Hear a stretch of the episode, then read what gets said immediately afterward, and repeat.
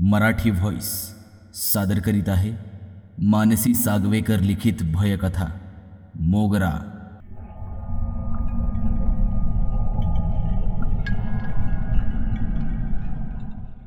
एक अप्रतिम सुंदर गाव. ही कथा आहे एका ऐतिहासिक वारसा लाभलेल्या राज्यातल्या मोगरा या गावाची. सुंदर घरं नद्या डोंगर दऱ्या. पण जिथं सगळं चांगलं आणि सुंदर असतं तिथंच वाईट देखील असतं. काहीतरी गूढ होतं या गावात. पण या गावाला मोगरा असं विचित्र नाव का पडलं असावं?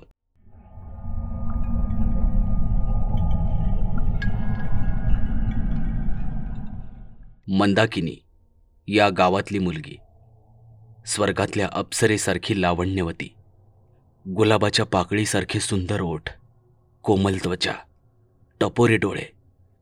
जागोजागी घाटदार वळणं घेणारा कमनीय देह. बघता भुरळ पाडणारे लांब सडक काळे भोर केस. एवढं सगळं स्वर्गीय सौंदर्य एका गरीब घरात जन्माला आलं होतं. वीस वर्षांचं धगधगतं तारुण्य होतं ते. परिस्थितीनं नाडलं असलं तरी ती काही तिच्या घरच्यांचा भार बनून राहिली नव्हती. आपल्या छोट्याशा कुटुंबावर फार प्रेम होतं तिचं. फुलं विकण्याचा व्यवसाय होता त्यांचा. तीही बाबांना मदत करायची. गावातल्या बऱ्याच वाईट नजरा तिच्यावर होत्या. एवढा देखणा देह भोगायच्या वासनेनं कितीतरी जण लाल टपकत तिच्या वाटेवर बसून असायचे. कुणी तिची वाट अडवायचं तर कोण तिला ऐकू जाईल असं घाण बोलायचं. मंदाकिनीला सगळं समजायचं. पण उद्या बाबांना हे सगळं समजलं तर घरातून बाहेर पडणं मुश्किल होईल आणि चार पैसे घरात यायचेही बंद होतील म्हणून ती सगळं सहन करायची.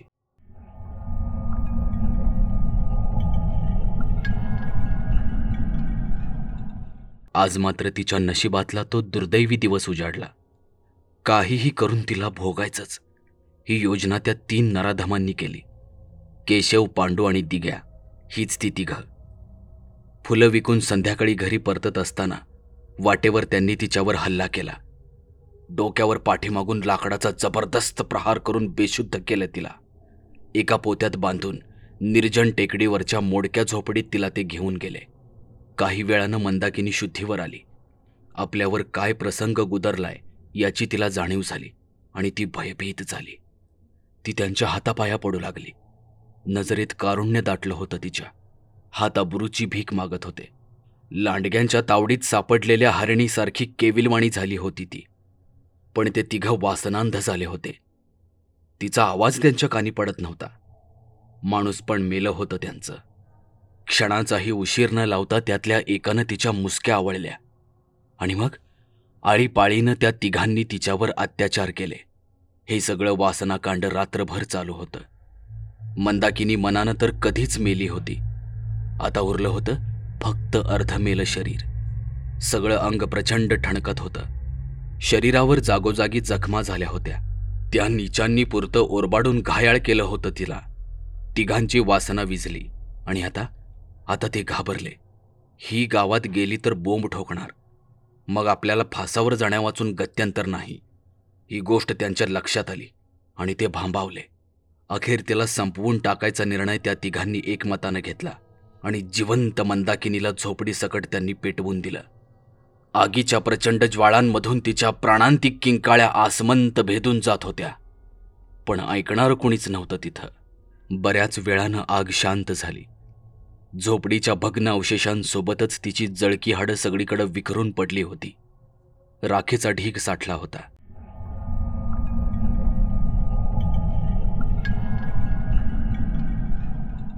सगळं संपलंय. असं तुम्हाला आणि मला वाटणं स्वाभाविक आहे. पण पण खरी कहाणी इथूनच सुरू झाली. त्या ढिगातून एक मिणमिणती ज्योत बाहेर पडली. तेजस्वी आणि चकाकणारी ज्योत. कुणीही स्पर्श करू न शकणारी पण सगळ्याला आरपार भेदून जाणारी. होय तो मंदाकिनीचा आत्मा होता. दिव्य स्वरूप धारण केलेला. बराच वेळ झाला. मंदाकिनी अजून घरी कशी आली नाही? तिच्या आईबाबांच्या जीवाला घोर लागला होता. मनात भलते सलते विचार येत होते. शेजारपाजारी सगळीकडं सगळीकडे विचारून झालं होतं. पण तिचा कुठंच काही पत्ता नव्हता. रात्रभर सगळीकडं शोधाशोध करून झाली. पण ती सापडली नाही. मंदाकिनीचा आत्मा अजून त्या राखेजवळच घुटमळत होता. आपल्या म्हाताऱ्या आईबापाला प्रेताचे अवशेष मिळावेत म्हणून तळमळत होता. आजचा दिवसही असाच मावळून गेला. रात्र दाटून आली. तिचे आई वडील मूकपणानं घरात बसून अश्रू ढाळत होते. नक्कीच तिचं काहीतरी बरं वाईट झालंय. पण पण कुठं असेल ती? विचारांनी डोकं फुटायची वेळ आली. इतक्यात त्या दोघांना काहीतरी विचित्रपणा जाणवू लागला. कुठली तरी अदृश्य शक्ती आपल्याला खेचत आहे असं मनोमन जाणवू लागलं. काहीच कळायला मार्ग नव्हता. आता ती शक्ती त्यांना जोरात खेचत होती. तेवढ्यात कुठून तरी एक आवाज घुमला. माझ्या मागून या. आणि एक दिव्य तेजस्वी ज्योत त्या दोघांसमोर प्रकटली. ती सावकाश पुढं पुढं जाऊ लागली. मंदाकिनीचे आई बाबा संमोहित झाल्यासारखे तिच्या पाठोपाठ जाऊ लागले. रात्र पौर्णिमेची होती. सगळी सृष्टी शांत शीतल चंद्रप्रकाशात न्हावून निघत होती. आकाश चांदण्यांच्या लाह्यांनी गच्च भरलं होतं. तिचे आईवडील एकमेकांचा हात पकडून संथ लईत चालत होते. ती ज्योत त्यांना दिशा दाखवत होती. काही वेळानं ती निर्जन टेकडी आली आणि ज्योत लुप्त झाली. समोरचं दृश्य बघून दोघजण मटकन खालीच बसले. समोर एक अर्धवट जळालेलं प्रेत पडलं होतं. आपली मंदाकिनी तर नसेल ना? दोघांच्याही मनात अभद्र विचार दाटू लागले. बाबांचं लक्ष प्रेताच्या हाताकडे गेलं. त्या अर्धवट जळालेल्या हातात एक चांदीचं कंकण चमकत होतं. हे तर आपल्या मंदाकिनीचं. अक्षरशः टाहो फोडला त्या दोघांनी. त्यांचं लेकरूच होतं ते. दुःखाचा पहाड कोसळला त्यांच्यावर. शोक अनावर झाला त्यांना. पोरीचं हात पिवळं करायची स्वप्न बघणाऱ्या बापावर तिच्या अंत्यसंस्काराची दुर्दैवी वेळ नशिबानं आणून ठेवली होती. या घटनेला काही दिवस उलटले. दुःखाचा आवेग ओसरला होता. तिथं आता विवेकाचा शांत प्रवाह सुरू झाला होता. मंदाकिनीचे बाबा सगळ्या घटनेचा बारकाईनं विचार करू लागले. आपली पोरगी मरून गेली पण तिचा आत्मा अजून तळमळतोय. तो काहीतरी आपल्याला सांगायचा प्रयत्न करतोय. काय घडलंय नेमकं? माझी पोरगी कुणाच्या वासनेचा शिकार बनली? होय तिला काहीतरी सांगायचंय. बाबांनी लगबगीनं गावातल्या मांत्रिकाचं घर गाठलं. बाकीच्यांना जे माहीत नव्हतं ते त्याला सांगितलं. सगळं त्याच्या बरोबर ध्यानात आलं.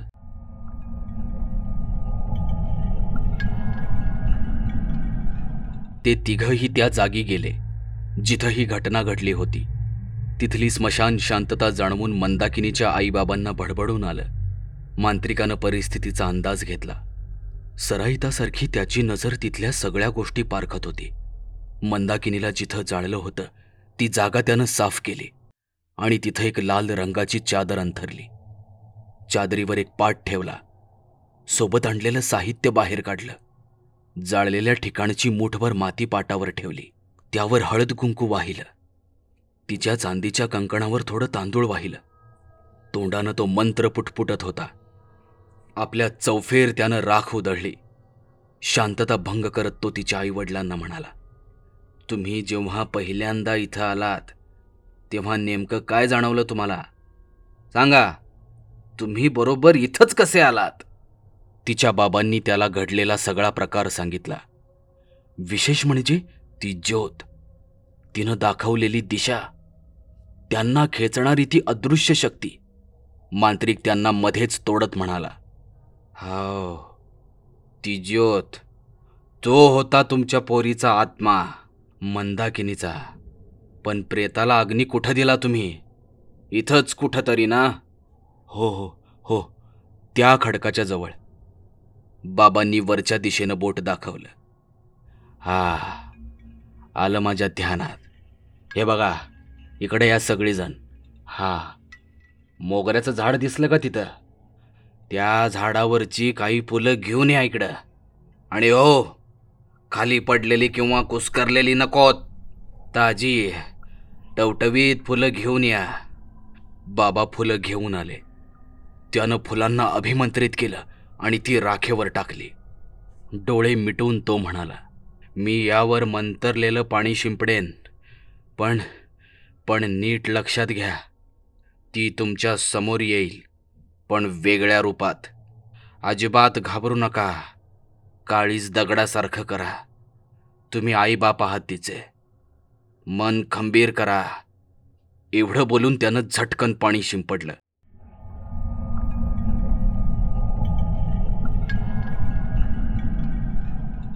क्षणार्धात तिथलं वातावरण बदलू लागलं.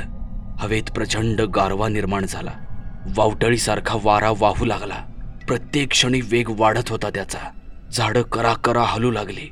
धुळीचे लोट उडू लागले. इतक्यात त्याच धुळीतून पांढरा धूर बाहेर येऊ लागला. बघता बघता हवेतच एक भयानक मानवी आकृती आकाराला आली. लगेच तिनं मूर्त रूप धारण केलं. ती एका भयानक जखिणीसारखी होती. नखं वाढलेली अर्धवट जळालेली रक्तबंबाळ जागोजागी जखमा असलेली. पण डोळे? ते तर जिवंत दिसत होते अजून. तिला तशा अवतारात बघून आईबाबा लटपटू लागले. त्यांची लाडकी लेख अशी अशी समोर आली होती त्यांच्या. आणि हेच हेच भयाण सत्य होतं. भयानक किळसवाणं काळीच कापत जाणारं विदारक पण सत्य.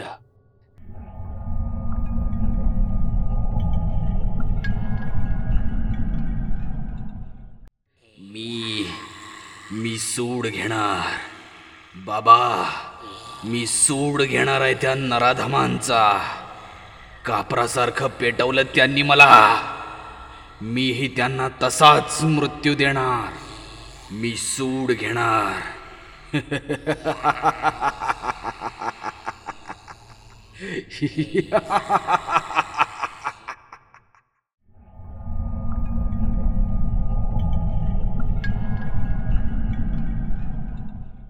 मानसी सागवेकर लिखित मोगरा या भयकथेचा भाग पहिला आपण ऐकलात. कथा कशी वाटली ते कमेंट करून सांगा. आवडल्यास नक्की लाईक करा आणि मराठी व्हॉईस या आपल्या चॅनलला जरूर सबस्क्राईब करा. या भयकथेचा दुसरा आणि अंतिम भाग घेऊन आपल्या भेटीला येतोय. लवकरच.